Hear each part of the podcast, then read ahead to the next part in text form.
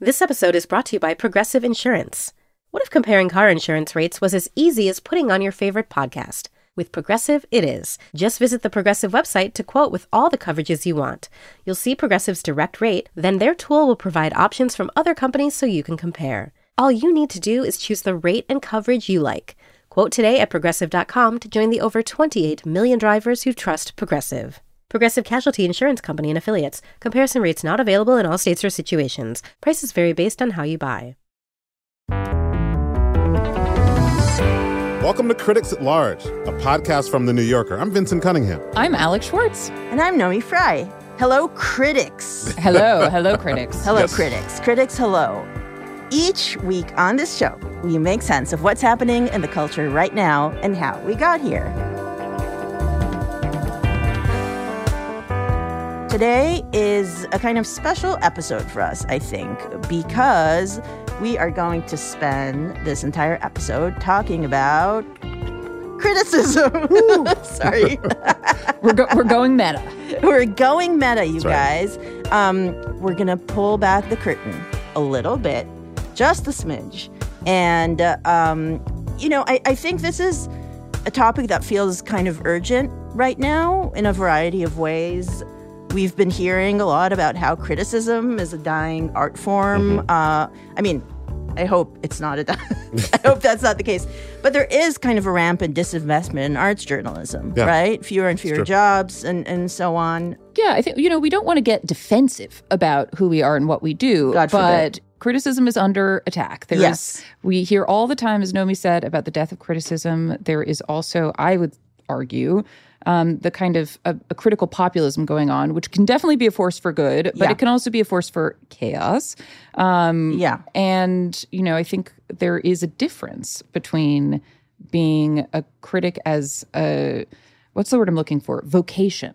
A you know? calling. Yes, a calling, like a, yeah, a calling, a sense of purpose and, and profession Um, versus a kind of weighing in thumbs up or thumbs down. Right. That's right. And for many reasons, criticism is often misapplied and thought of as that up and down, or like a kind of hating or a, Mm-hmm, a way of some extreme uh, aesthetic snob being like, I, Good, I, I don't, bad. yeah, Yeah. I want to take away your Marvel movie or whatever. I Right. want to rip the popcorn out of your out of your hands. What you if know. you suddenly rip the popcorn? what if I was just like everywhere? I love popcorn, by the way. Um, so I think that this this this thought of us as these sort of like permanent curmudgeons, Yes. as opposed to what we are, which is people who love fun, want experience to be as full of itself as possible. Right? Yeah. No. Um, I mean, I remember buying popcorn to see Schindler's List. Oh my God. I'm fun. I'm- I'm there's just gonna many say right now, I possible think titles that's- for your yeah. tell-all, but that's one of them. I think that's a neutral, that's relating to criticism, that's just a pure neutral. Yeah. Okay, but more a bit more seriously, what do you what do you guys want this episode to do? Well, to me, criticism is the art of thinking seriously about something in public. And so when I say that this that we're going meta, I want us to do that about criticism. I want us to Okay. think deeply about what the art of criticism is and does when it's at its best mm-hmm. in public. Mm. Um, and also, I, I mean, the other thing that our show is about is about how much enjoyment you can get out of art. And I think that criticism is underutilized as an art form, that it is an art Yeah. form out of which you can derive entertainment. Yeah. Not just subsidiary from the art that it discusses, but it is a, a great way to enjoy yourself. And so if we can Absolutely. recommend some to our listeners, that would Yeah. be an add to the deposit of their possible enjoyments. Yeah, this great. is not this is not homework, right? Have fun with it. Have some fun. So, you guys, that's our show today. Uh, criticism and why it matters.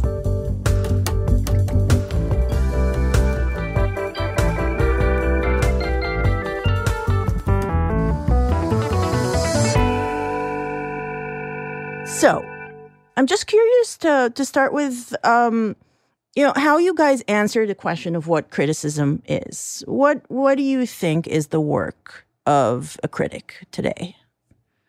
Um, maybe I can answer that by starting with what I think, who I think a critic is, Okay. which is that is someone who I'm going to keep using this word because it is it is who I am. Loves um, yes. experience.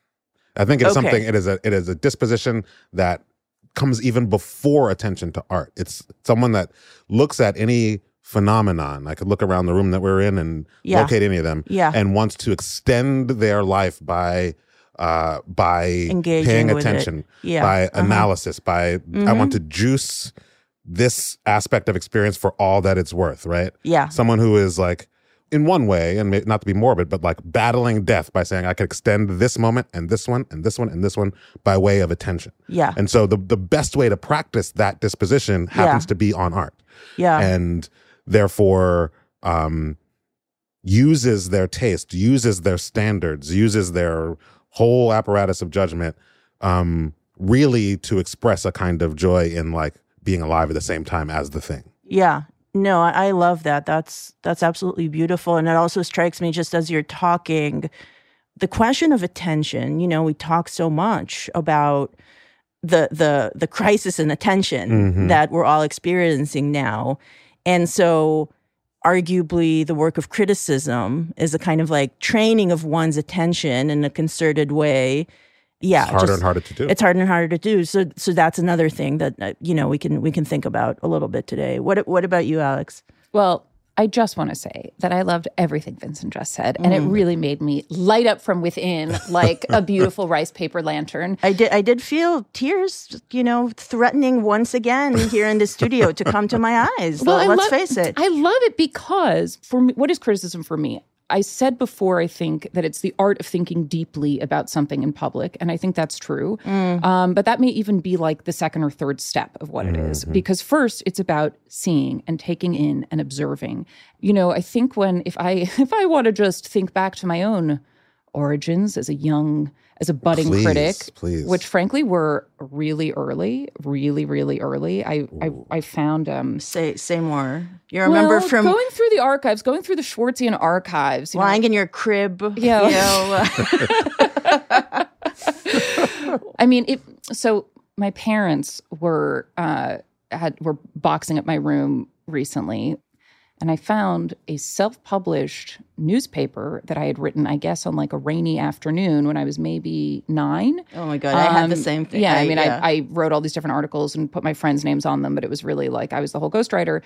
And right there in the midst of it is a review of um, The Diary of Anne Frank, the play, which I had just seen with a young Natalie Portman on Broadway. Oh, Whoa. I was blown away. wow And that sense of the. I've seen something and I want to convey what the experience of seeing it was like. And I also, and this is, I think, something very important about what being a critic is when you, because you have to obviously have a confidence in your own judgments.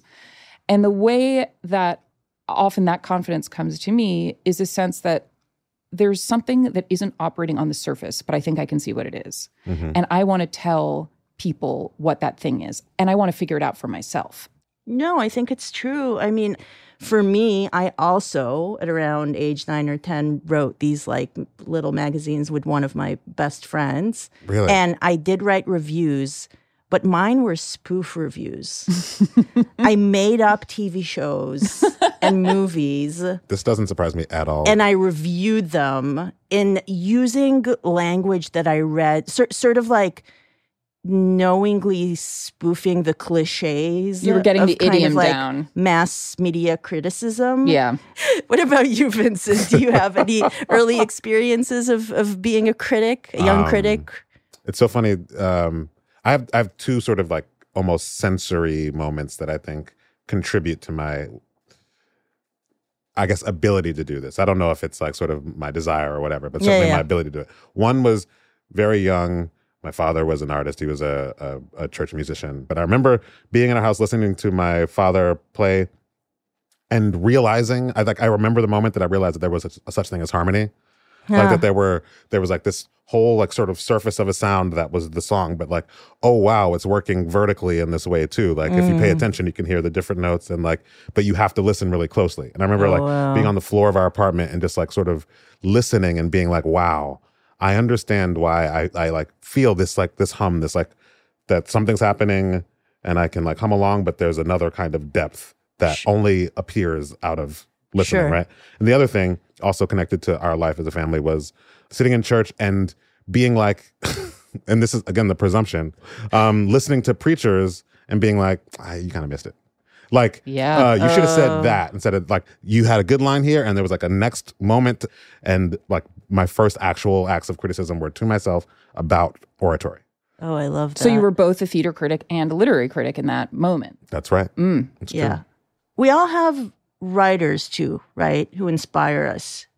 And one of the reasons we started talking about doing this episode in the first place is that um, our colleague at the magazine, Joan Acocella, one of the great critics of the New Yorker, passed away um, a couple of weeks ago. Yeah. And that got us thinking, you know, about what makes a great critic. And Alex, I know you in particular wanted to talk today about Joan and her work. Why why is that?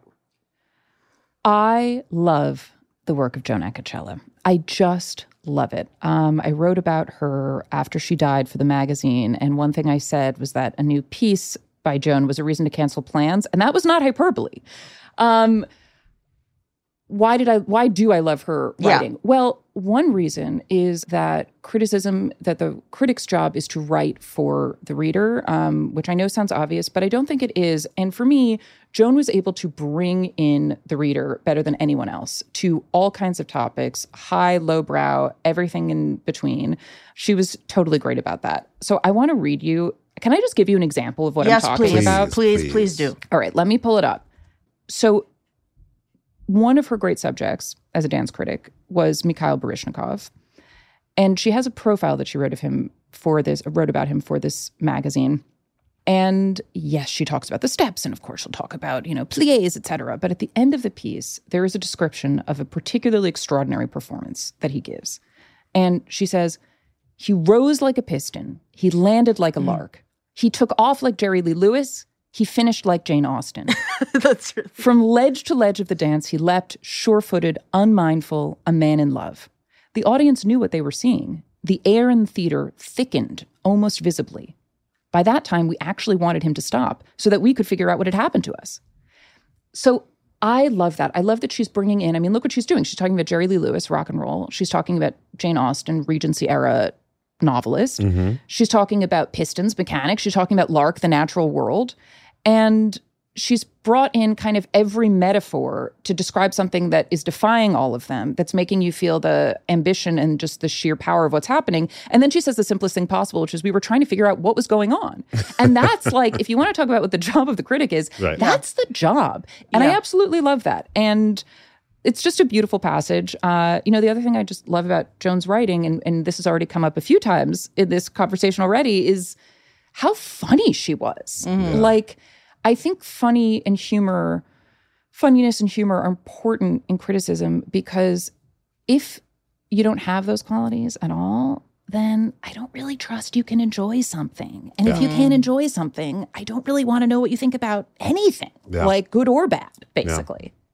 Yeah. Well, you know, it's so true. And I've often thought of the closest sort of popular medium to criticism to be certain kinds of public speech, one of which would be stand up comedy. Because it, like, classically, what this comic does is point to something that we all understand Mm-hmm. and then pull out of it something that What's we up never with would suspenders? have thought. What's up?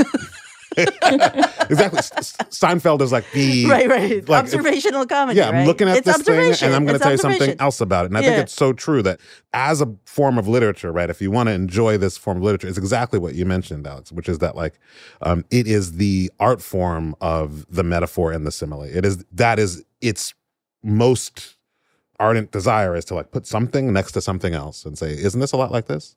You know, and look at those things together. Doesn't that give you a whole new world of things to think about? Can we talk for a couple minutes, maybe, about um, Joan's the the final piece of hers that was published in the magazine? This was in February of 2023.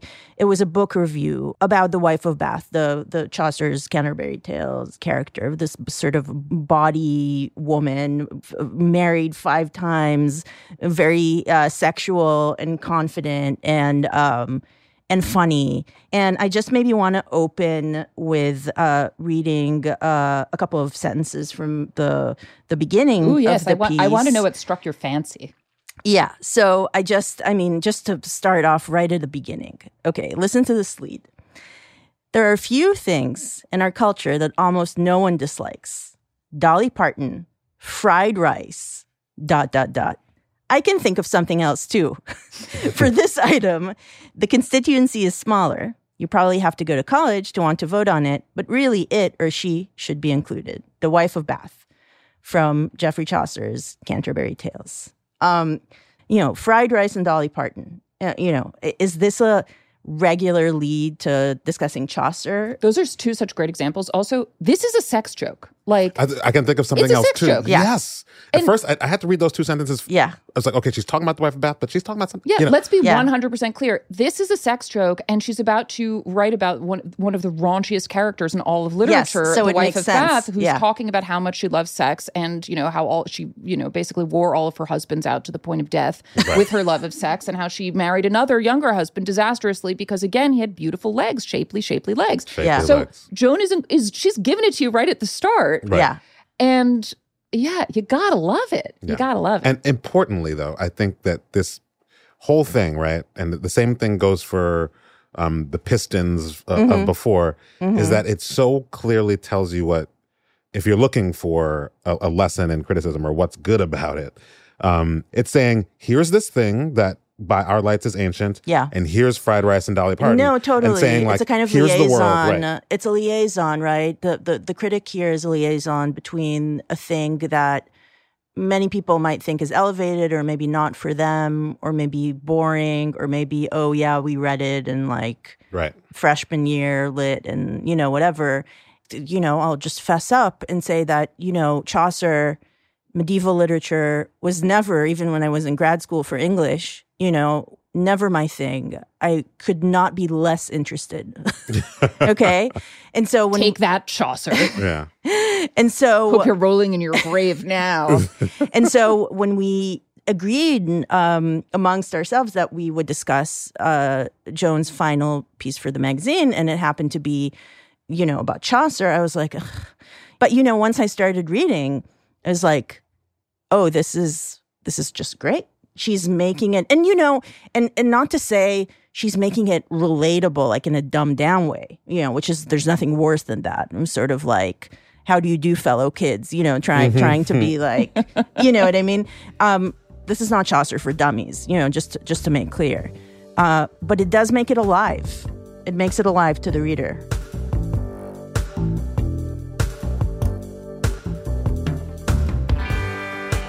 After the break, we're going to be talking a lot more about the critics who've shaped the field and our own work. It's Critics on Critics. we'll be right back. I love that.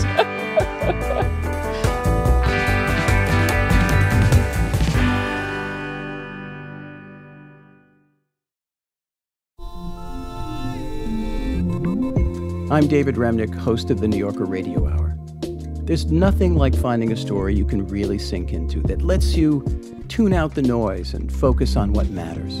In print or here on the podcast, The New Yorker brings you thoughtfulness and depth and even humor that you can't find anywhere else. So please join me every week for the New Yorker Radio Hour, wherever you listen to podcasts.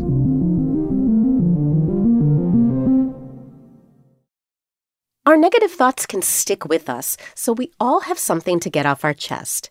Therapy is a safe space to share whatever's weighing you down so you can get some relief and find a solution. BetterHelp offers professional, affordable online therapy on a flexible schedule. Start the process in minutes and switch therapists anytime. Let it out with BetterHelp. Visit betterhelp.com slash critics today to get 10% off your first month. That's betterhelp, H-E-L-P dot com slash critics. Apple Card is the perfect cashback rewards card. You earn up to 3% daily cash on every purchase every day. That's 3% on your favorite products at Apple, 2% on all other Apple Card with Apple Pay purchases, and 1% on anything you buy with your titanium Apple Card or virtual card number. Visit apple.co slash card calculator to see how much you can earn. Apple Card issued by Goldman Sachs Bank USA, Salt Lake City branch, subject to credit approval. Terms apply.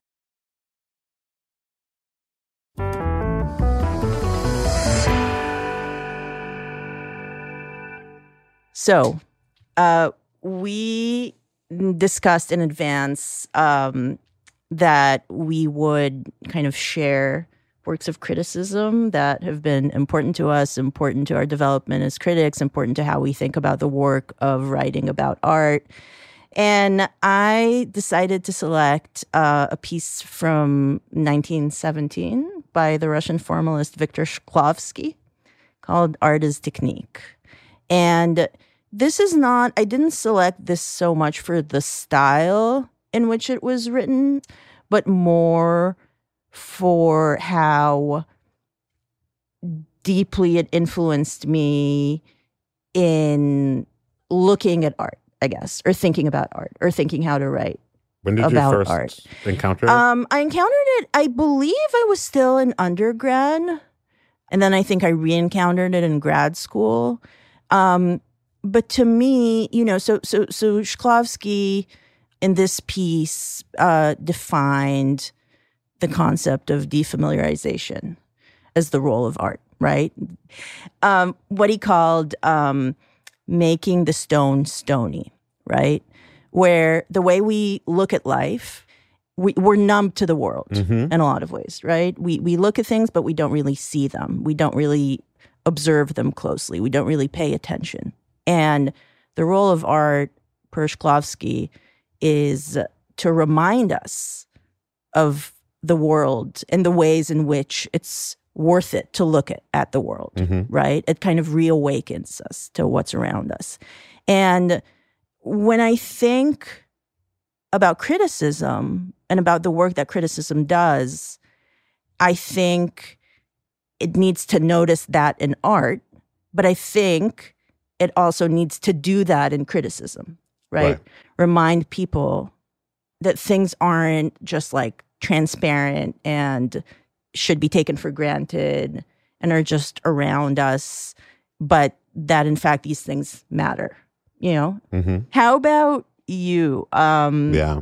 Is there a writer whose work helped shape the way you approach criticism? Yeah. Someone who is like, I don't know, I can't even say it strongly enough. A hero, a model, Mhm, mhm, a kind mhm, of companion in my head. mhm. Um, I have met him a couple times, and I still feel more like his friend when I read him than I do when I ever speak with him. Mm. Um, is Darryl Pinckney, Mm, um, who writes mainly for the New York Review of Books. Um, he has written some novels that I really love. Uh, High Cotton is the name of his first novel. The second one is called uh, Black Deutschland. Um, but his criticism is for me uh, indicative of so much what we talked about because it's it- it really is the dispatch of someone who is always talking about art, often um, often literature, and often you might call it the field of African American literature is where you can find him at his most passionate. But for him, passionate is again the coolness of conversation. Yeah. It really is a kind of talk, a kind of chatter. Um, I'll read you a, a paragraph. Um, and I just like I could have gone. I've, I love so many pieces, but really, his his work is more of a tapestry of all the pieces together, and just like a flow of conversation. Um, this one is about uh, a short story collection called Loverman by a, a writer called Austin Anderson. But what Darryl wants to talk about here, what Darryl Pinckney wants to talk about here, is um, black talk or dialect in speech. Mm. That's what he like kind of that's the thing he cares most about about this this this book. So he starts the he starts off like this. Again, Loverman, Austin Anderson, you will not hear any of that shit in this first paragraph. Yeah. um, James Weldon Johnson was critical of dialect because it only had two stops pathos and humor. Mark Twain may have listened to how the black people around him spoke, and the case has been made passionately that he gave his black characters credit for thinking at a time when dialect was used mostly to confirm the inferiority of black people. But even if not racist, dialect is still racialized speech. It contains the problem of having to overcome the assumption that racial distinctions will be demeaning for black people. So already a kind of like arguing with himself. It's like, well, Twain was good with dialogue, but you can't deny that dialogue was usually used for this bad purpose. And oh, yeah, I'm just talking about James Weldon Johnson and Mark Twain and already introducing to you something that I just care about, which is like, what does it mean to speak in dialect in literature? Yeah. And it just sounds like you're in the presence of somebody who cares about this. And the way that he does it, and this is why I talk about this kind of like aspect of friendship uh, that you can sometimes get off a critic, I think, in, in a way that doesn't happen anywhere else. Yeah. Um, I remember, here's a story. One night, I'll never forget this. It was like 2021. And like around that time, like everybody else, I was like a little bit more anxious than I'd ever been. And I was like in the middle of the night having these like, I don't know, maybe anxiety attacks. I don't know. Like just waking up and who feeling can who can tell? who can tell? Feeling like totally talk about defamiliarization, Yeah. just feeling like Yeah. lost at sea. And um in the middle of the night, I get up uh, like trying not to wake up my wife, and I go into the living room and I'm like losing it. And by instinct, I just picked up a copy of um Darryl Pinckney's essay collection, Busted in New York, and just opened it up and started reading the paragraphs, just like so I could hear a human voice. It cured me. I, and I'm so I'm still so grateful for that moment uh, because it's just a person who's just like me who cares about the kind of stuff that I care about. Um, and wants in and these paragraphs wants to surround me in this mode of thought. Wants to change the direction I'm going in and put me on a boat with him and just like push it off to sea very gently. Um, so I, I'm Darryl Pinckney. If you ever listen to this, you probably don't. I don't know. Thank you. Criticism saves lives. It does. Let's just let everyone know that criticism saves lives. But what you're saying makes a lot of sense because, well, precisely because criticism at its ideal is sense making. That is the point. It is about making sense. Mm-hmm. Yeah. So when you're unmoored and you're totally lost and you're waking up and you don't know where you are, you got to be reoriented to That's right. sense. Yeah. Pulled back in.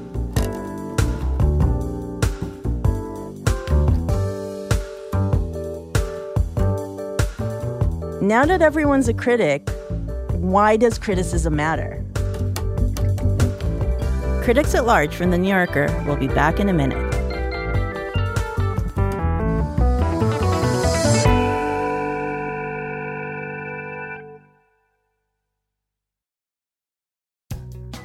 Hello there, radio listeners. It's Luke Burbank, host of Livewire. Each week, we bring you riveting and unexpected conversations with the people behind some of the most interesting entertainment and culture out there today. Plus, we're going to introduce you to great music and outrageously funny comedy. And you get to hang with me and our announcer, Elena Passarello, as we talk about the best news of the week. So please, don't miss Livewire.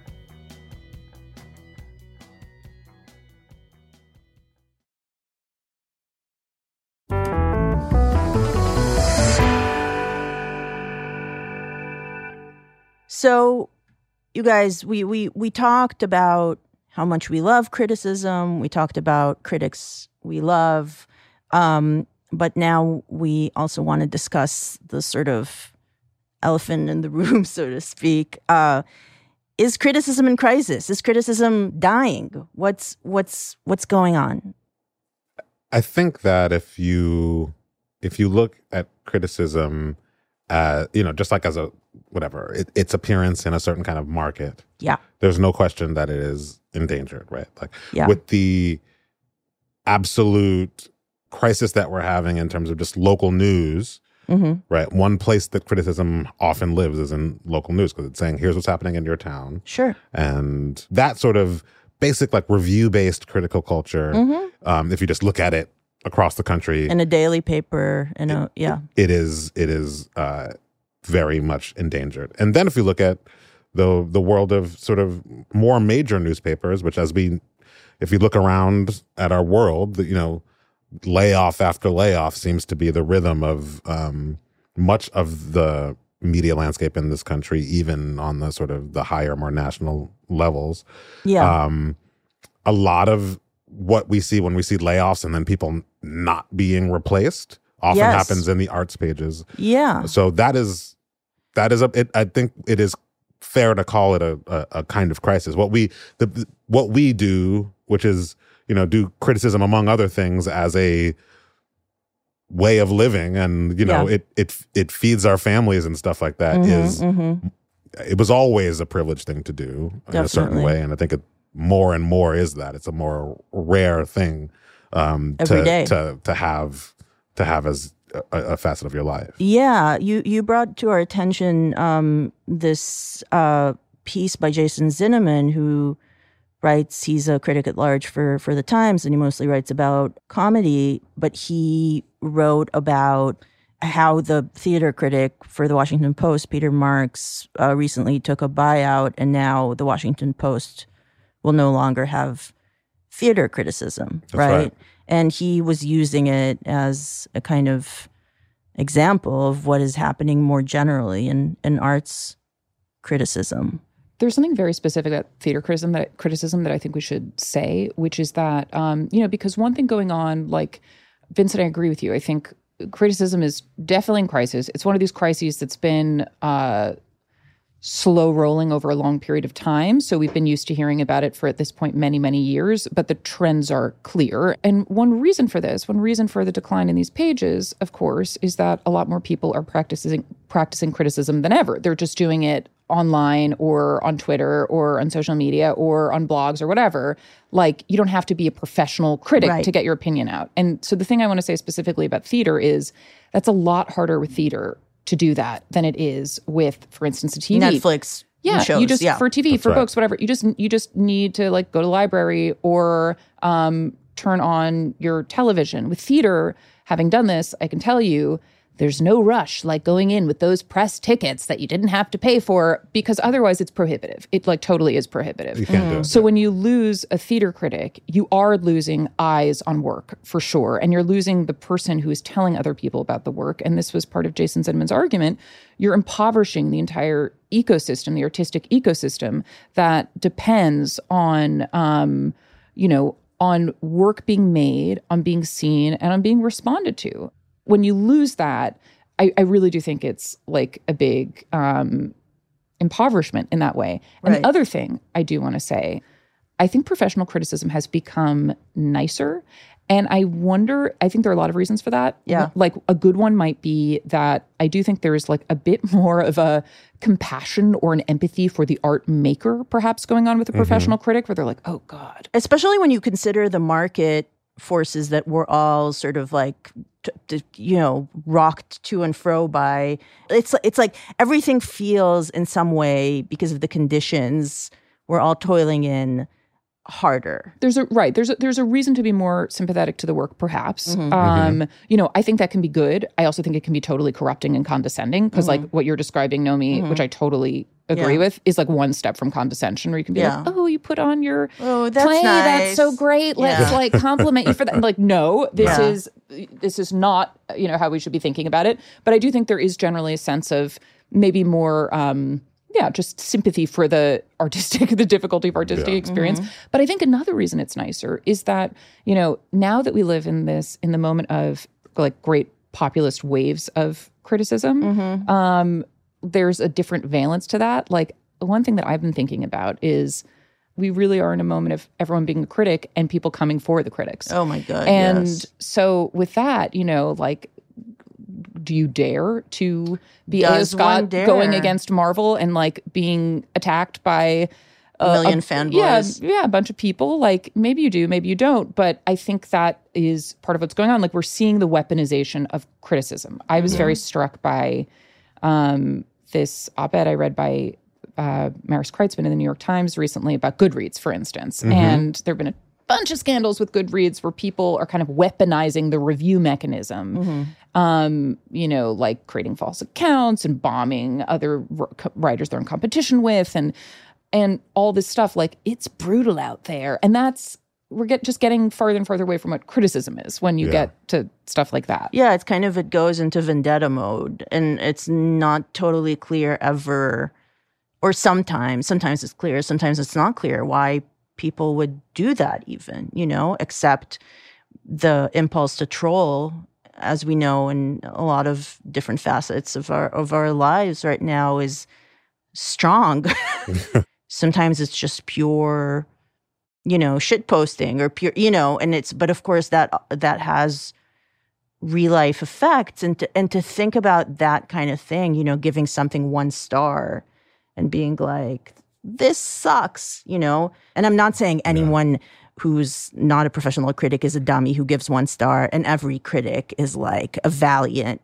hero who, you know, brings their best self to the table every single time. But but you know, generally speaking, Yeah. I, I think there is a kind of uh, gap between these two things. I mean, I just want to be very clear that I'm not at all against um, the rise of like the reviewing culture more generally. And I actually think there is something about reviewing culture that can keep professional critics honest. Like it can kind of give you a bracing sense of critical reality to check in to see how like many other people are experiencing the thing. Yeah. And they're like brilliant, you know, people are writing brilliant stuff. Like in no way am I just saying like leave it to the professionals everyone. no, not at all. But I do think, yeah, there's something um, interesting going on there. Yeah. But I think, yeah, I, this is, I think, a product of some historical realities that have changed quite a lot just in the last couple of decades, right? So, for example, Jason, the Jason Zinoman piece that we were talking about, about theater criticism and um, the unfortunate um, departure from the scene of Peter Marks, who was really a, an admirable critic. Um, one thing that Jason talks about, and it, it really is one of the sort of third rails of this conversation, is the actual amount of uh, real power, economic power, critics either have or once had. So, especially like a theater critic, the thing was, you know, especially if you're the critic at the New York Times, this used to be the case. You could close a show or keep it open with your review Right. the a day after your review, if it's a total pan, like the show would start folding, and and the opposite, if you gave it a great review, the the ticket sales would pump up. So this true power that they had, right, which was we should say often abused. Yeah. There were many critics. I can think of many. I'll name one: John Simon, a, a, a critic who died not long ago, um, a theater critic. I mean, he was just vicious for no reason, and uh, uh, you would read the pieces and wonder, do you even like this art form? You know, so there is a way to, um, number one, just abuse the attention of the reader, but also abuse the power that you have as a critic. And and this this did happen. I think less than is often sort of imputed to us, but it, it did happen. Um, but also just the fact that criticism does, on some level, operate as publicity. And this is the thing that we always try not to yeah.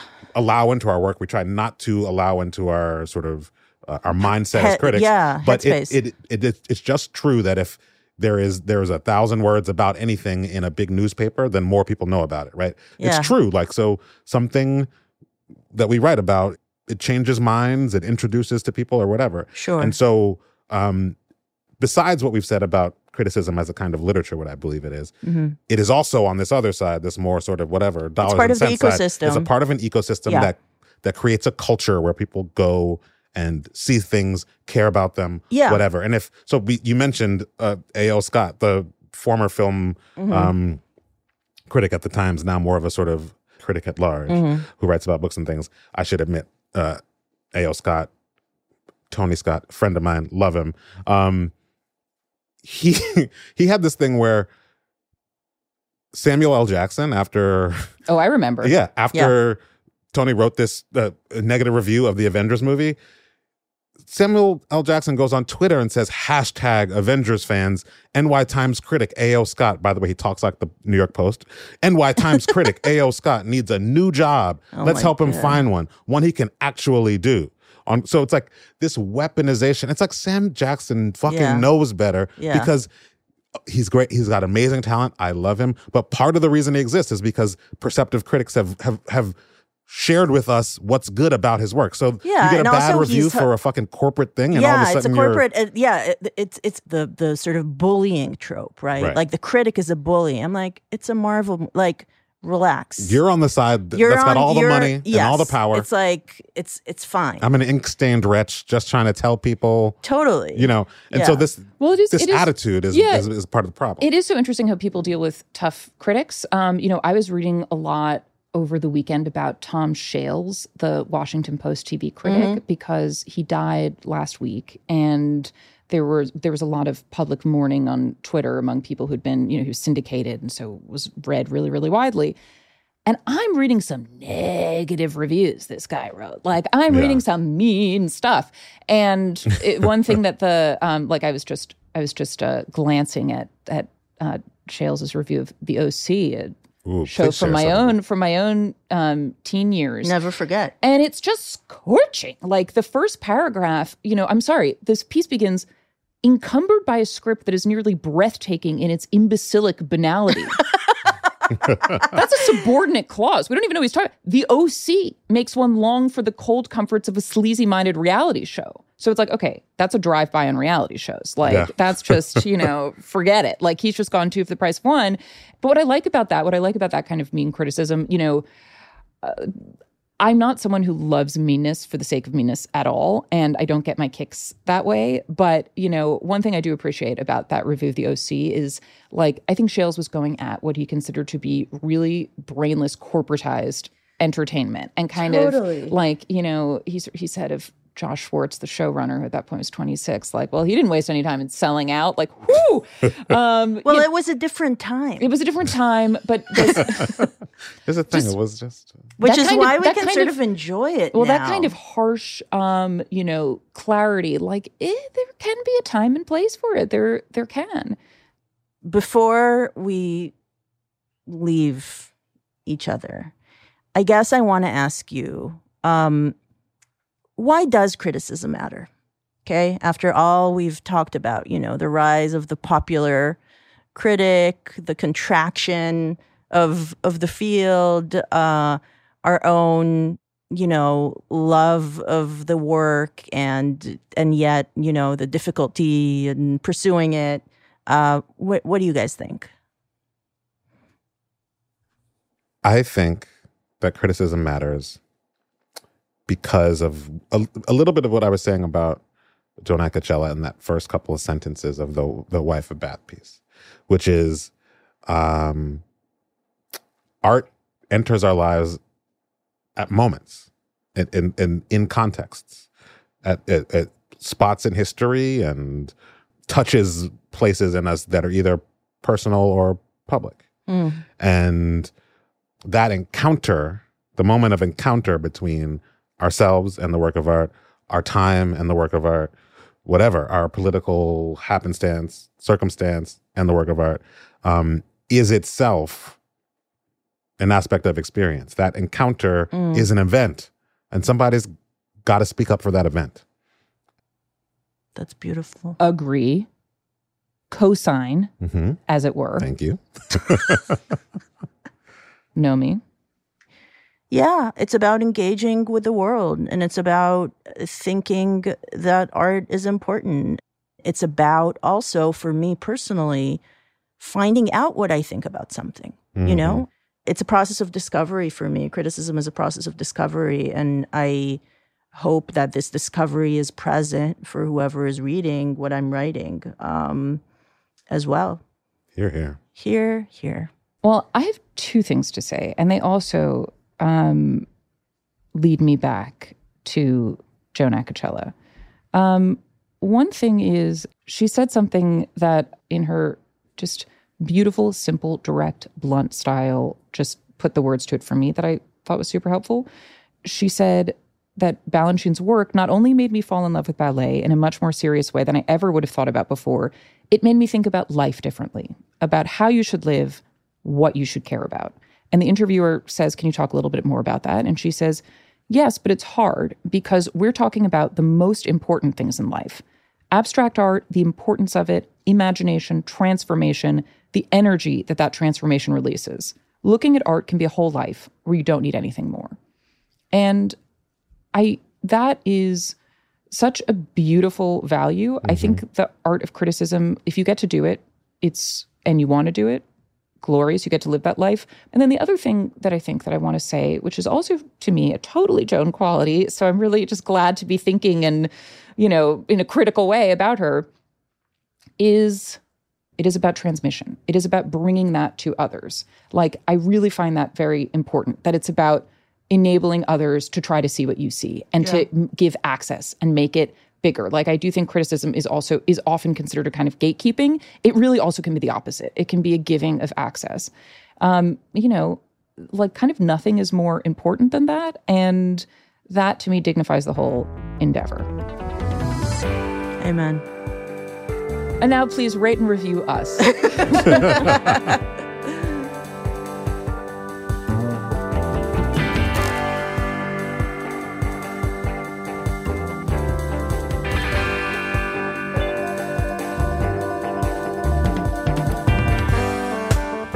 This has been Critics at Large. Our senior producer is Rhiannon Corby, and Alex Barish is our consulting editor. Our executive producer is Stephen Valentino. Alexis Quadrado composed our theme music, and we had engineering help today from Josh Wilcox, with mixing by Mike Kutchman. You can find every episode of Critics at Large at newyorker.com slash critics, and you can email us at themail at newyorker.com. We'd love to hear from you. Just make sure to include critics in the subject line. Your note will get to us faster. See you next Thursday.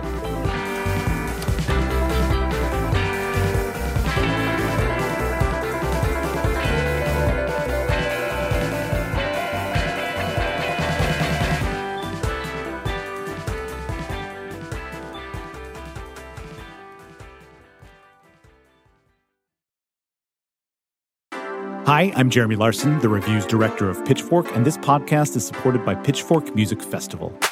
Pitchfork Music Festival will take place July 19th through the 21st at Union Park in Chicago, Illinois. This year's lineup features Jamie XX, Alanis Morissette, Black Pumas, Carly Rae Jepsen, Brittany Howard, Jai Paul, Muna, Jessie Ware, 100 gecs, and many more. The festival also features diverse vendors as well as specialty record, poster, and craft fairs, and works to support local businesses while promoting the Chicago arts and food communities as a whole. For more information on tickets and lineup, visit pitchforkmusicfestival.com.